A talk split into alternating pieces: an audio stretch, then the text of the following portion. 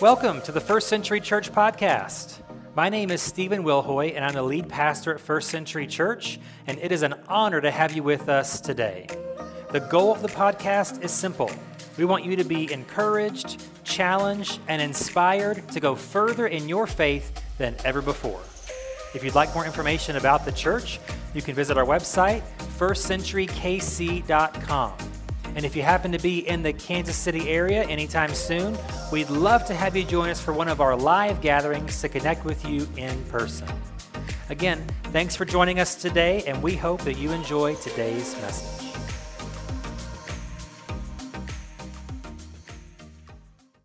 We are going to continue our series, Friends, Brothers, and Others. This week is week five. And uh, this is the title is basically whoever wrote this book of the Bible that we're covering each week. So in 2022, we're going through the Bible book by book. We've been chronologically, but the letters are kind of all over the place, so we're kind of just going in New Testament order. And today, we're going to talk about two brothers of Jesus that wrote books of the Bible. So James, who wrote the book of James, go figure, and Jude, who wrote the book of Jude, you nailed it. Uh, they were brother, two of the brothers of Jesus. He had two other brothers that are named, and possibly a sister or two that are unnamed, but these are two of them, and they each wrote their own book in the New Testament. Now, these two guys, we're going to do a two for one. We're going to tag. They're going to tag team today, and what they're going to do is they're going to help us do something spiritually dangerous. So, if you saw my Facebook with this morning, which some of you did, I'm going to give tightrope walking lessons today. Now, I don't have a literal tightrope, and I should have like figured that out, but insurance, you know, all that red tape and stuff, they wouldn't have been happy with that. Uh, anyway, so we're going to learn how to spiritually walk a tightrope this morning. So Jude and James are going to come together. What we're going to do is we're, Jude is going to show us the tightrope. He's going to show us, hey, here's, here's what we're going to try to walk. And then James is going to show us how to successfully do that. So Jude's going to tell us what the tightrope is, and James is going to show us how to walk it. They didn't probably intend to have their books merged together, but guess what? They never met me, so here we go. Um, we're going to have quite a bit of supporting scripture. It's kind of been a theme the last several weeks. Uh, we're going to be, Jude is just one chapter, so we're going to start out there as our launching off point, and then we're going to flesh that idea out with James chapter 2 and a few other supporting scriptures today. So let's start in Jude. Uh, we're going to read verses 17 through 23, and here's the tightrope that we're going to examine uh, today as we try to walk this tightrope. Jude, verse 17. But you, my dear friends, must remember what the apostles of our Lord Jesus Christ predicted. They told you that in the last times there'd be scoffers whose purpose in life is to satisfy their ungodly desires. These people are the ones who are creating divisions among you. They follow their natural instincts because they do not have God's Spirit in them. But you, dear friends, must build each other up in your most holy faith pray in the power of the Holy Spirit, and await the mercy of our Lord Jesus Christ, who will bring you eternal life. In this way, you will keep yourself safe in God's love. And you must show mercy to those whose faith is wavering. Rescue others by snatching them from the flames of judgment. Show mercy to still others, but do so with great caution, hating the sins that contaminate their lives especially that last part there, is the tightrope that we're trying to learn to walk today. Uh, and here's the main question that we're going to, here's how we're going to kind of couch it today in this main question that we're going to examine. The question is how do we boldly and biblically live out our faith without living in judgment toward others? That is really what Jude is talking about. That's the main issue that he's discussing in his book. How do we boldly and biblically live out our faith without living in judgment toward others? You might think that sounds easy, but it's not. You might think it's impossible, but it's not. Because when it comes to our faith, we do want to live boldly and biblically. We don't want to compromise our beliefs just because somebody else has a different belief. We don't want to cave on what we know to be true just because the broader culture says that's an old fuddy duddy belief and that's not for the times anymore. Or maybe it works for you, but not for me. So we want to stand to what we stand with what we know is true without standing in judgment of everyone else around us. That's the tightrope that we're going to try to learn to walk today. We don't want to constantly sit in judgment of others. And here's what's interesting with Jude. At the beginning of the portion that we read, he's actually, the people that he's talking about seem to be, in the context, talking about people in the church who are not living an authentic faith. Now, he's also, I think, at the end, talking about people outside the faith. So that's both. So I don't want to, and we'll talk about examples, but I don't want to look at other people of faith and judge them because they're not on my level. I want to avoid that. And I don't want to cast off people outside the faith because if I do that, what hope have I given them?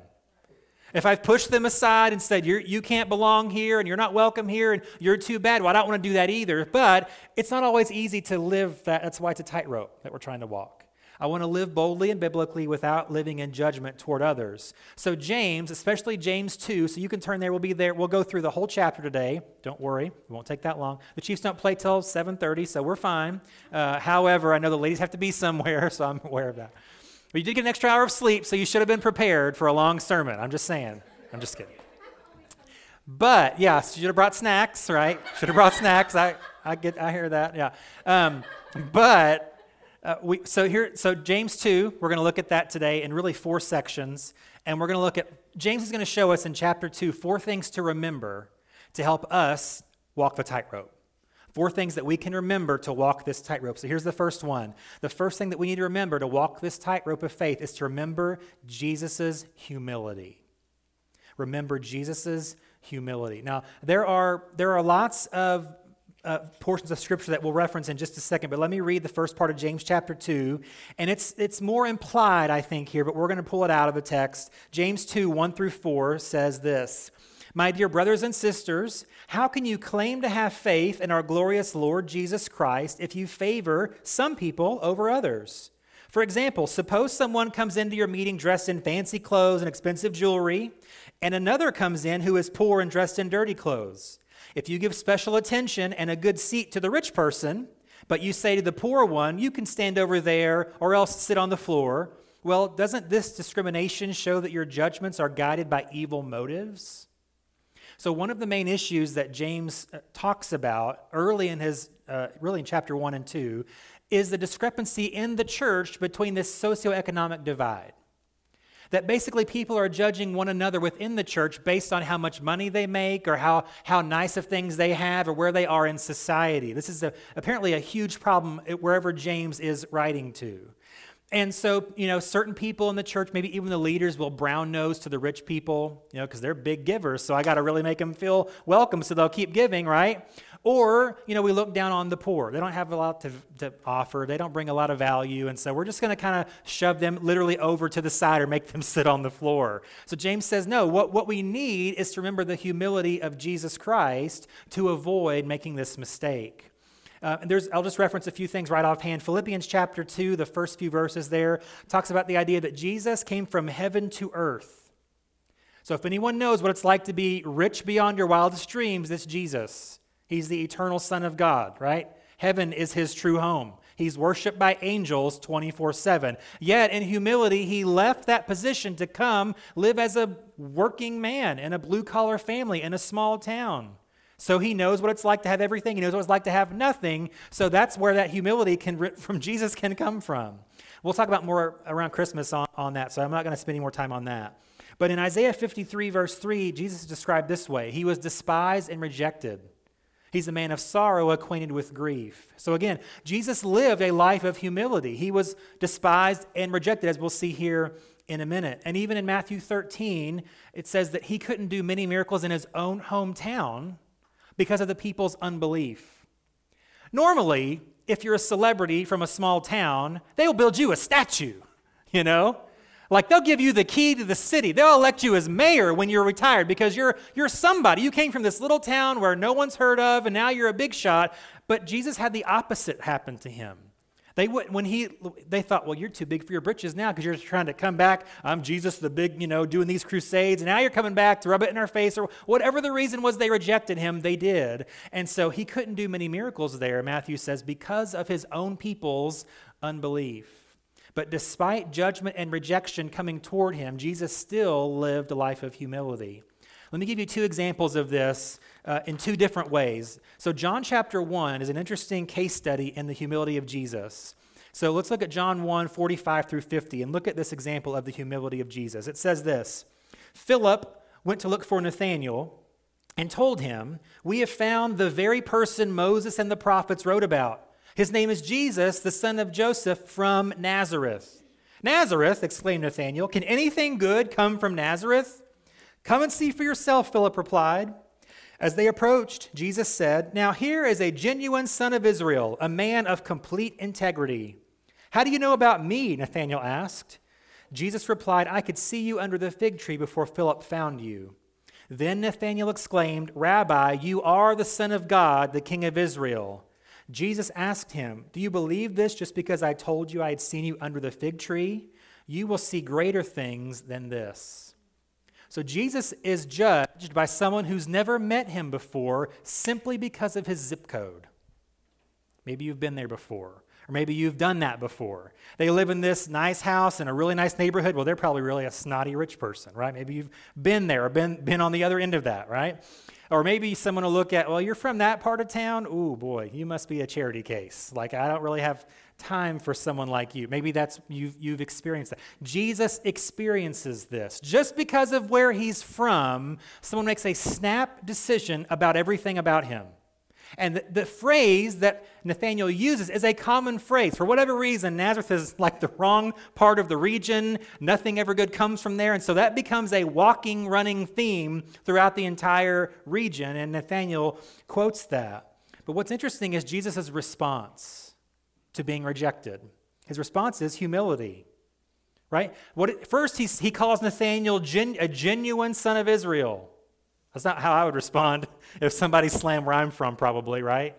He says, You're complete in your integrity. Well, no, he's just talking bad about you behind your back before he even meets you. How is that a person of integrity? So Jesus really, I mean, shows like butters on the, the, the humility big time for Nathaniel. And then he even says, You will see greater things. So even though Jesus was rejected right off the bat by this person, he doesn't return with rejection. He says, No, you can still be one of my followers. Yeah, you're going to see real. If you think if you think me knowing who you are without having met you is cool, you just wait till you see I raise somebody from the dead. You just wait till you watch me rise from the dead in a couple of years, buddy. So he's he invites him to still be one of his inner twelve. This guy who immediately, just based upon zip code, says, "Now this guy's a loser. This guy's a nobody. He, who is this guy?" Right. So here's the thing: if Jesus rejected everyone who rejected him, boy, would I be in trouble because my sin is a rejection of Jesus. If Jesus rejected everyone who rejected him, we'd all be in a sorry state. But he doesn't do that. Through his humility, he shows us there's a different way, there's a better way. The second example is in John 4. You probably know the story of the Samaritan woman that Jesus meets at, at a well. So, this, this woman could have been judged for so many cultural reasons by Jesus. First, sorry, ladies, just because she's a woman. Jesus could have just totally ignored that she even existed, right? That's how the world worked in that part of the or in the world at that time, right? He has no reason to engage with her, but yet he does. Not only is she a woman, she's a Samaritan woman who the Jews and Samaritans have a long checkered past. They don't agree, they don't get along. It even says at the beginning of John 4 that most people would walk around the entire region of Samaria to get from one part of Israel to another, but Jesus walked straight through Really, because he probably knew I'm going to meet someone that needs to hear the gospel, right? So he engages with a Samaritan woman who, on top of all those things working against her, has an, a terrible reputation in her hometown. And we know this because she's coming to get water from the well by herself at the middle of the day, where any self respecting woman would come with the other women early in the morning to get water. So she's already been rejected by everybody else. She has a bad reputation. She has all these things working against her, and yet still Jesus engaged with her. He had every reason to judge her, to push her away, to say, No, I don't have time for you. I didn't come for you. But instead, he engages with this woman. And it didn't just change her life, it did. But then she became one of the first evangelists her encounter with Jesus, she said, Stay right there. I'll be back. She runs and tells her whole town, You're never going to guess who I just met. And he stays there a couple more days preaching and teaching in Samaria, a place that other Jews would be like, Oh, not going there, not even going to like step my toe in there. He's, he stays there for like three days because he had this encounter with this woman. He engaged with her. And so, if you and I want to make a change, we have to engage. We can't have people at arm's length all the time who disagree with our views or who are Tuesday are going to vote different than we might vote or who are going to see the world differently or who worship differently or who talk differently or who look differently. If we're going to make a change, we have to engage. That's the whole point. And it takes humility to do that. It does. It takes the humility of Jesus to do that. And so, as we live in humility, it will change how we approach people, how we engage people, and it will make us more effective in reaching people with the good news about who Jesus is. So, that's the first thing that James wants us to remember is the humility of Jesus. The second thing that we can remember to walk this tightrope, I want to live a life of faith without living a life of judgment, is to remember God's grace. Let's keep moving along here. James chapter 2, 5 through 7. James writes, Listen, my dear brothers and sisters, has, has not God chosen those who are poor in the eyes of the world to be rich in faith and to inherit the kingdom he promised those who love him? But you have dishonored the poor. Is it not the rich who are exploiting you? Are they not the ones who are dragging you into court? Are they not the ones who are blaspheming the noble name of him whom we, to whom you belong? So, the beginning part of that here is this idea of God's grace being at work. It's, it's sort of, it makes me think of uh, 1 Corinthians where Paul says, God uses the weak to shame the strong. And that's really what James is saying here. He says, God's chosen those who are poor in the eyes of the world to be rich in faith and to inherit the kingdom of God. So it's a reversal in the way that we see things, is really how things work. The way that we see things, naturally, we have to look at that upside down or inverted or look at the inside out somehow because everything that we see is backwards as far as the kingdom of God is concerned. So again, he uses the, the rich to shame the poor. He uses the, the weak to shame the strong. He uses the simple to confound the wise. Paul says in 1 Corinthians, and James echoes that sentiment here in James chapter 2. This goes back to this idea of God's grace at work in our lives. He's, he's using someone simple like me, like from a small town that nobody's ever heard of, even in my state of Kentucky. No one knows where Owenton is, right? Unless you're from there, right? To do something. I'm not saying I'm Jesus. That's not, I'm not making the comparison to what I just talked about. So don't, don't, go, don't go there, okay? But I'm saying God can use someone like me, someone like you, like you're, you're just a normal everyday person. You're not well connected. You're, if you're filthy rich, please talk to me. We have a project we'd like to fund. Yeah. but you're just a normal person. I mean, I'm not saying that to slight you. I'm saying that's what you'd say about yourself. I'm just a normal person. That's our excuse for God not to use us sometimes. Or sometimes we think maybe we're better than we are. James gets to there later in his, in his letter. Sometimes we look at somebody else who's not as fortunate as I am, and I might think, oh man, man, they really need help. Well, sure they do, but so do I. We have to remember God's grace in our interaction with people. Let me give you from Ephesians 1, going to Paul here, a great description of grace, God's grace to us. We'll look at two descriptions from Ephesians. Here's the first one. Paul says, Even before he made the world, God loved us and chose us in Christ to be holy and without fault in his eyes. God decided in advance to adopt us into his own family by bringing us to himself through Jesus Christ. This is what he wanted to do, and it gave him great pleasure. So we praise God for the glorious grace he has poured out on us who belong to his dear Son. He is so rich in kindness and grace that he purchased our freedom with the blood of his Son and forgave our sins. Did you know that God loves you, first and foremost. Did you know that if you are in Christ, He chose you? Did you know that He chose to bring you into His family? You did not belong. You were not born into this family, you were adopted into God's family. And it says here that it brings God great pleasure to do this. You being a part of God's family is not an inconvenience to Him. It's not a drag on him. It's not a thing that he felt obligated to do. It brings him great pleasure. And God did all this just because, Paul says, because he wanted to. See, I say this often, but let me say it again. God doesn't need any of us, ever, for any reason. He was totally fine before Genesis 1 ever was even thought of. Father, Son, Spirit, perfect community with one another. They're fine. He's fine. He doesn't need anything. It's because he wanted to. That's a pretty big deal. But here's the thing the, the key is the end of that. It's because of his kindness and grace that we have anything from God.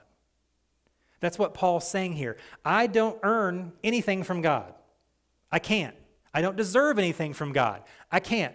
Everything he gives, everything he does, everything that we're blessed with is an act of his grace. So may we remember that as we deal with other people. Someone might put off a negative vibe, right? We need to show that person grace and give them a chance. Someone might have, someone that we sort of kind of tangentially know uh, may have a bad reputation. That person needs grace. They need to prove to you that that is who they are. Because maybe you've got some bad info from somebody who's got a grudge against them, and they put that thought in your mind about them. Well, no, they, they, need, they need grace. Just like God brings me in, we need to bring other people into our sphere in our lives to show them grace. It's this idea that no one owes me anything. Everyone has bad moments where they fall or they aren't at their best. They need grace. We all have uh, times where we lose our temper. We're not careful with our words. We all wrestle with sin. That's why, going back to Jude that we started with, people in this room, right, we all deal with certain sins, behaviors, issues, hangups, problems. All of us. So it's not that because mine is different, mine is less bad or because I have fewer issues that I'm so much better. It's no, we're all in need of God's grace. Everything we are, everything we have belongs to Him. It's true in our everyday life and it's true with our faith. Back to Ephesians chapter 2 very quickly. Ephesians 2 8 and 9. Our whole idea of faith is grace based. Paul says, It is by grace you have been saved through faith. And this is not from yourselves, it is the gift of God, not by works, so that no one can boast. So when it comes to other people of faith, some people are not as far along as you might be. Right? So they need grace. Some people are coming out of serious baggage or addiction. They need grace. Some people don't catch on as quick to certain things about faith. Guess what? They need grace. Some people have cultural things that make it hard for them to understand this part of the Christian faith. They need grace. They need a little bit of extra time and attention to help them maybe understand why it is this way. Well, they grew up a different way. That's okay. Some people have religious baggage. They have terrible experiences at, at other churches besides this one that is perfect in every way. No, no. no. But there are people that have been to this church, and I've heard their stories. They had terrible experiences elsewhere. They, they need grace because maybe they're a little timid about getting involved in a church again. Maybe they've had people that have hurt them deeply. They're like, I'm not up for that again, but I'm giving it a shot. They need grace. So, my prayer is, and I hope our prayer would be God, help me to not expect more from others than I expect from me.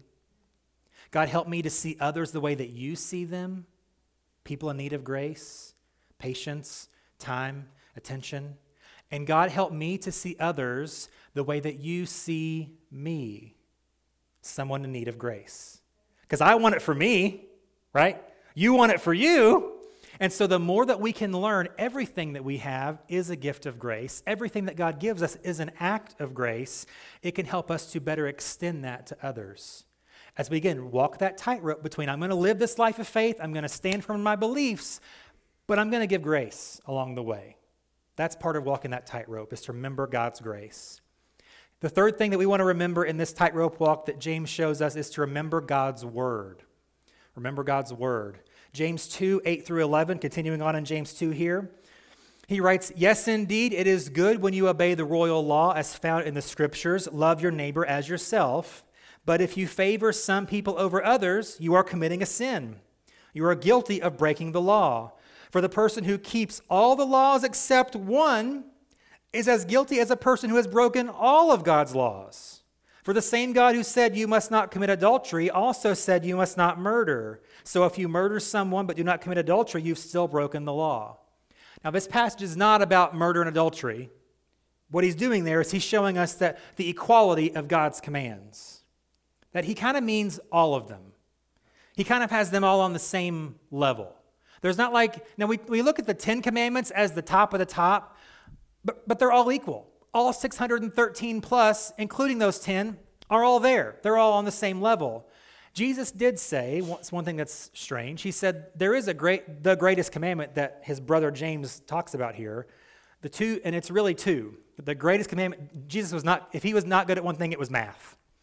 He said, the greatest commandment is two things. And I'm like, well, wait a second, Jesus. He's like me, not good at math. So I am like Jesus. All right, okay, cool. He says two greatest commandment, the greatest commandment is to love the Lord your God with all your heart, soul, mind, and strength, and love your neighbor as yourself. This is the greatest commandment, okay? James is saying here if we live in judgment of others, we're breaking the greatest commandment, which then makes us guilty of breaking all of the commandments. So it's a negative spin on this. Let me give you a positive spin to kind of maybe make it more palatable for us. Uh, Romans 13, Paul says the same thing, basically, but in a in a, a, positive spin on it. So let's look at kind of two sides of the same coin here. Romans 13, 8 through 10. Owe nothing to anyone except for your obligation. Could you catch that? Obligation to love one another. If you love your neighbor, you will fulfill the requirements of God's law.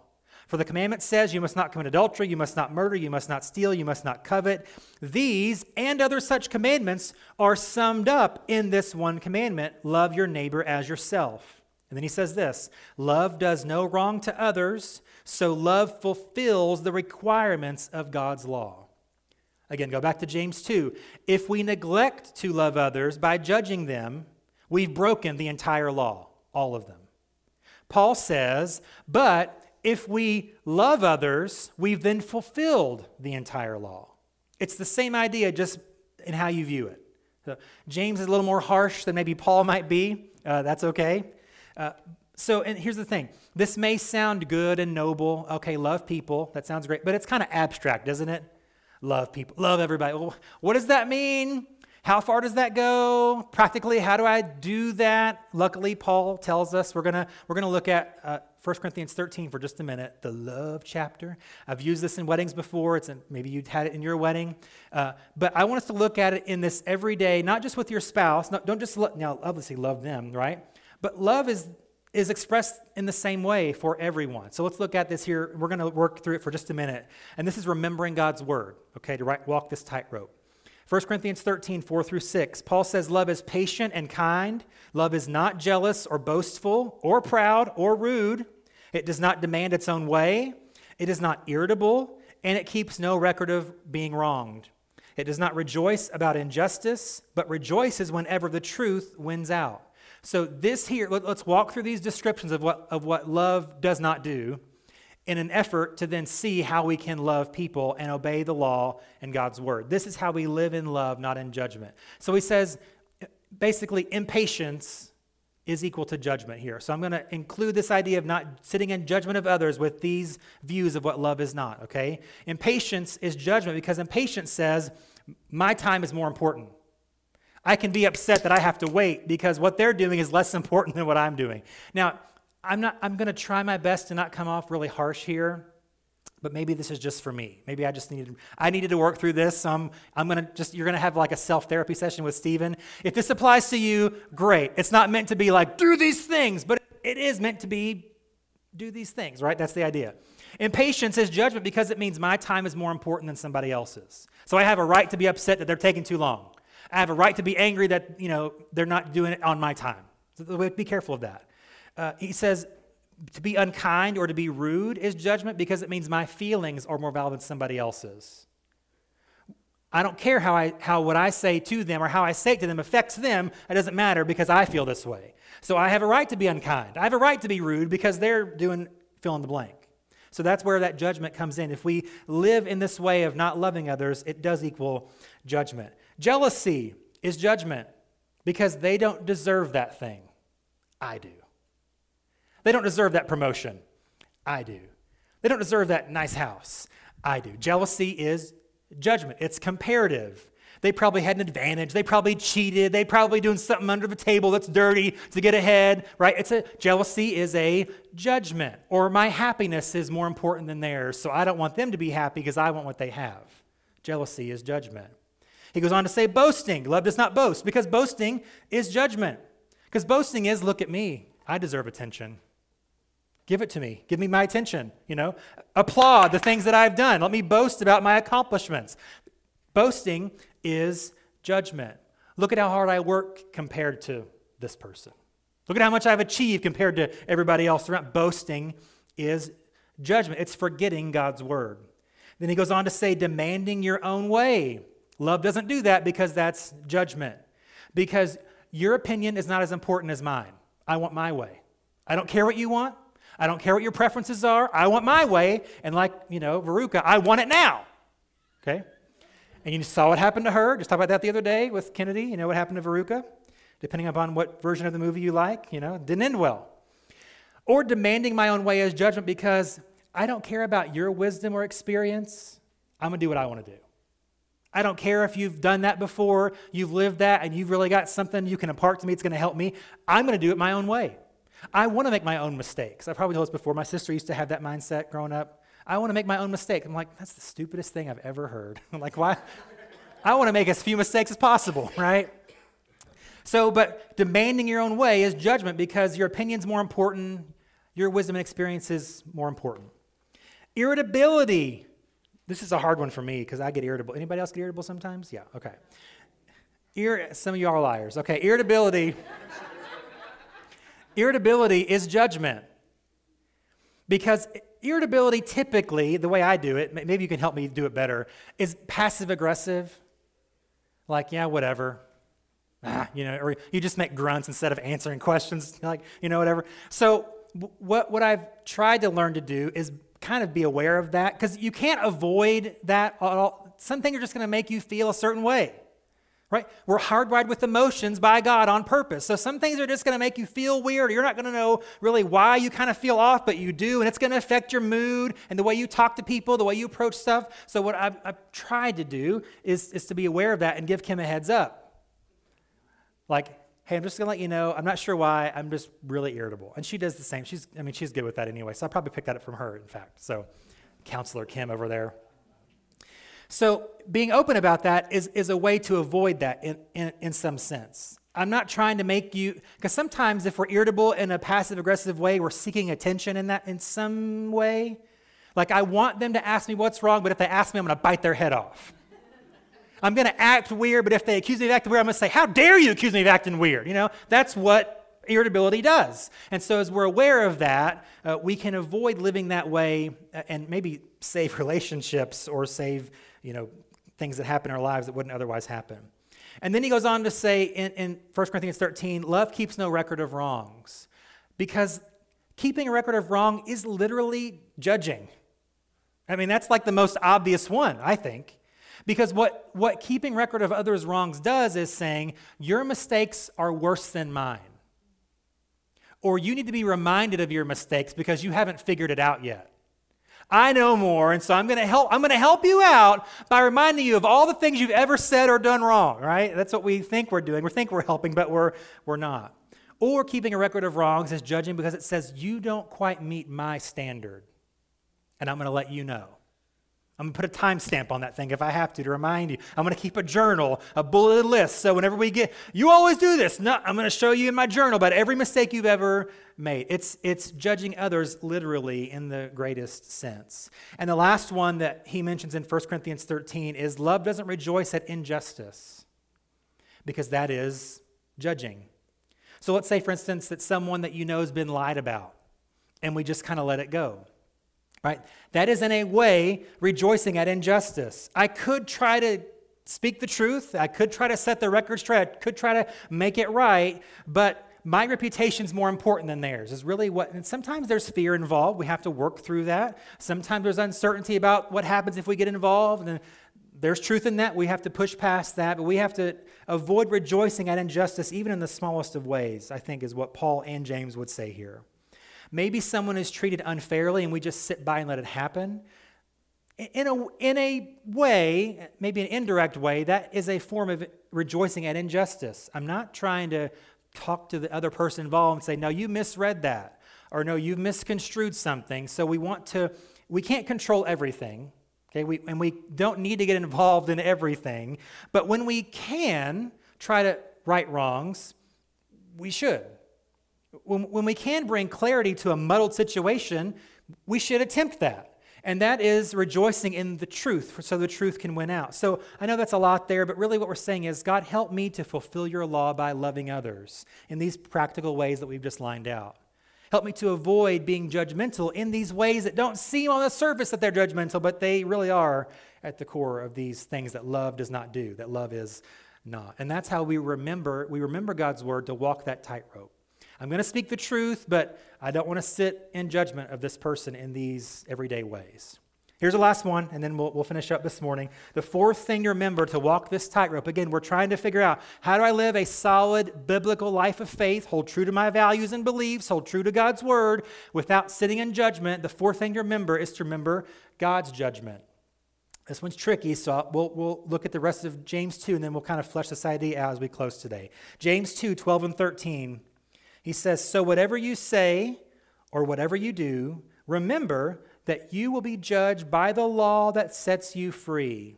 There will be no mercy for those who have not shown mercy to others, but if you have been merciful, God will be merciful when he judges you. Let me be clear and exact on what James is saying here. Again, he's writing to Christians in a church, people of faith. So what I don't think he's doing here, he's not he's not threatening hell on this church. Okay?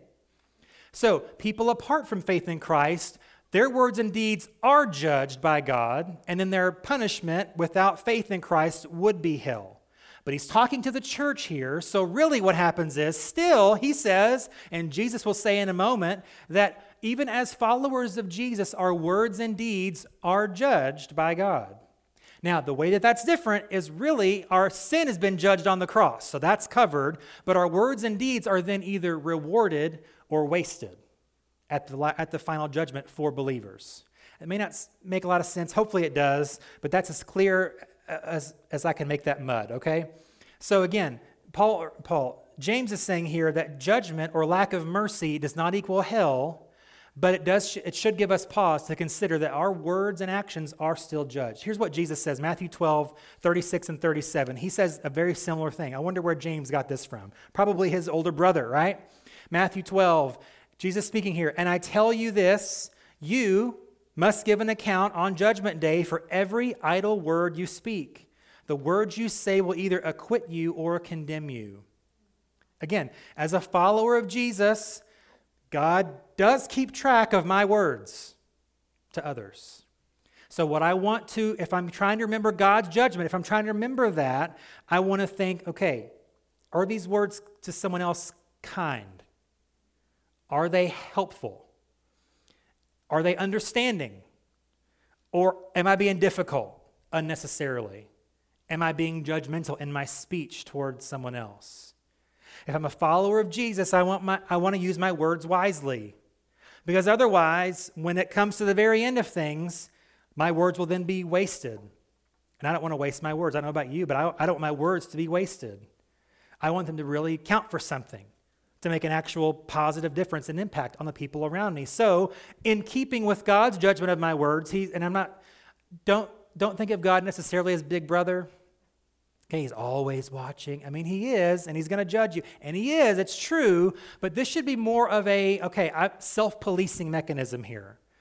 It's good to have those evaluations once in a while to think, okay, are the words that I'm speaking words that should be said? Am I saying them in the way that I should say them because I don't want to waste my words? And then one more passage as we close. Again, it's 1 Corinthians 3. Paul, one more time as we begin to wrap it up, talks about our deeds also being judged. Paul writes this Because of God's grace to me, I've laid the foundation like an expert builder. Now others are building on it. But whoever is building on this foundation must be very careful for no one can lay any foundation other than the one we already have, Jesus Christ. Anyone who builds on that foundation may use a variety of materials gold, silver, jewels, wood, hay, or straw. But on the judgment day, fire will reveal what kind of work each builder has done. The fire will show if a person's work has any value. Now, here's the same idea as James. He's not talking about hell, he's making it very clear here. If the work survives, that builder will receive a reward. But if the work is burned up, the builder will suffer great loss. The builder will be saved, but like someone barely escaping through a wall of flames. So again, Paul nor James are threatening hell, right? But they are warning of an empty, wasted life. If we're not building it on a firm, we saying it this morning, we're building it on a firm foundation. Which to me if if like I've already escaped hell through Christ, check that box, that's great. Like the next worst thing is to waste my life in Christ. That's the next worst thing. So, what am I building my life on? What am I building my faith on? And here's what here's with, with the deeds, what some questions to consider. Am I trying to do good things to be seen? Is that the motive? That'll be burned up. It's a waste. Am I trying to do certain things to receive approval or applause from others? If that's the motivation, even good things done for those reasons, Paul says, are going to be burned up. Am I trying to do things just to please people? If I do, those things in the end are going to be burned up. It's going to be wasted effort, wasted time. Am I trying to do certain things to show others up or show them how it's done? If I'm doing even good things for the wrong reasons, Paul says all of that effort is for nothing. All of that time is then wasted. It's all burned up. There's nothing left to show for my life in Christ, but I got a, you know, my rear end is kind of singed because he says I barely escaped the flames. Like, I want to do more than that with my life. I don't just want to say, yeah, I'm a Christian and well, I can feel the flames. I'm as close as I can get. No, no, no. I want to do as much for Christ as I can through word and deed. I don't want to waste my life. I don't want to have my deeds destroyed. And it's not just for me. I don't want to say, well, look at what I did for Christ. That's not the point. The point is that on Judgment Day, when he says, well done, good and faithful servant, he's like, hey, man, you, you knocked it out of the park. Like I'm trying to please him. That's the whole point. I'm trying to walk this tightrope not for my sake, not for your sake, but for him. That's the motivation. That's really where that tightrope walk comes into play. Because if I'm more concerned about me and God and how we're doing, I'm going to be less likely to judge everybody else. If my sin offends me as much as your sin offends me, I'm going to be able to walk that tightrope pretty good. Okay? If I'm focused on the grace that God has given to me and less on how much He's given you and it's more and it's not fair, I'm going to be able to walk that tightrope a lot better. So that's all we're saying here is we want to remember we want to remember the humility of Jesus as he lived his life and tries as best we can. Like, oh, you know, there's the wind comes through, try to knock us down. We got to just stay on that line, right? We got to remember God's grace to us, his, his grace to us. Like we don't deserve any of it, but he gives it anyway. It's amazing. We want to remember God's word and then God's judgment. That I want my life to count for something. I want to make an impact in the lives of others for the sake of the gospel for the cause of Christ, to build his kingdom. Not my kingdom, right? Not about me, it's, it's about him. So that's what we want to do. We want to live on purpose, with purpose, to make that difference as we walk this tightrope walk of faith. Let's pray. God, we all desire, if we're, if we're people of faith, we desire to live a solid biblical life. We want to live a life that's grounded in truth that does have a firm foundation and that does make a difference. And so help us to walk that very thin line. Help us to remember these things that we've talked about today that we don't deserve anything either, that it's not about us, that we want to deal with our relationship with you and be less concerned about those around us. We want to help them along. We want to do life together. We want to be uh, an influence on them. We want to bring people that are apart from you into, into your family like we've been brought in. And so help us to remember how great you are and how you'll use anyone for your purpose. How you'll, you've gone to any length to save us, and you'll do the same for them. Help us to focus our eyes upon you not about our good works, not about the bad works of others, not about how they're different, not about how I'm better, but about how, no, I want to walk in truth and stand for truth and live for you, and that's what I want to focus on. And I believe as we do that, as we keep our eyes fixed firmly on you, we can walk that tightrope so much better. We'll be so less likely to fall off or get knocked off or get blown off. And it's just, it's just so amazing what we can do when our focus is intently upon you. And so I pray for us today who are people of faith that you would help us to live that way as best we can. In our moments of weakness, strengthen us. In our moments where we're going to give in and say or do something that's not going to be helpful, help the Holy Spirit to give us that self control that we so desperately need in every area of life, every moment of every day, to remember that it's all about you. And so I thank you and praise you for all those here today. Give us a great week this week and bring us back next time ready for more of you in Jesus' name. Amen.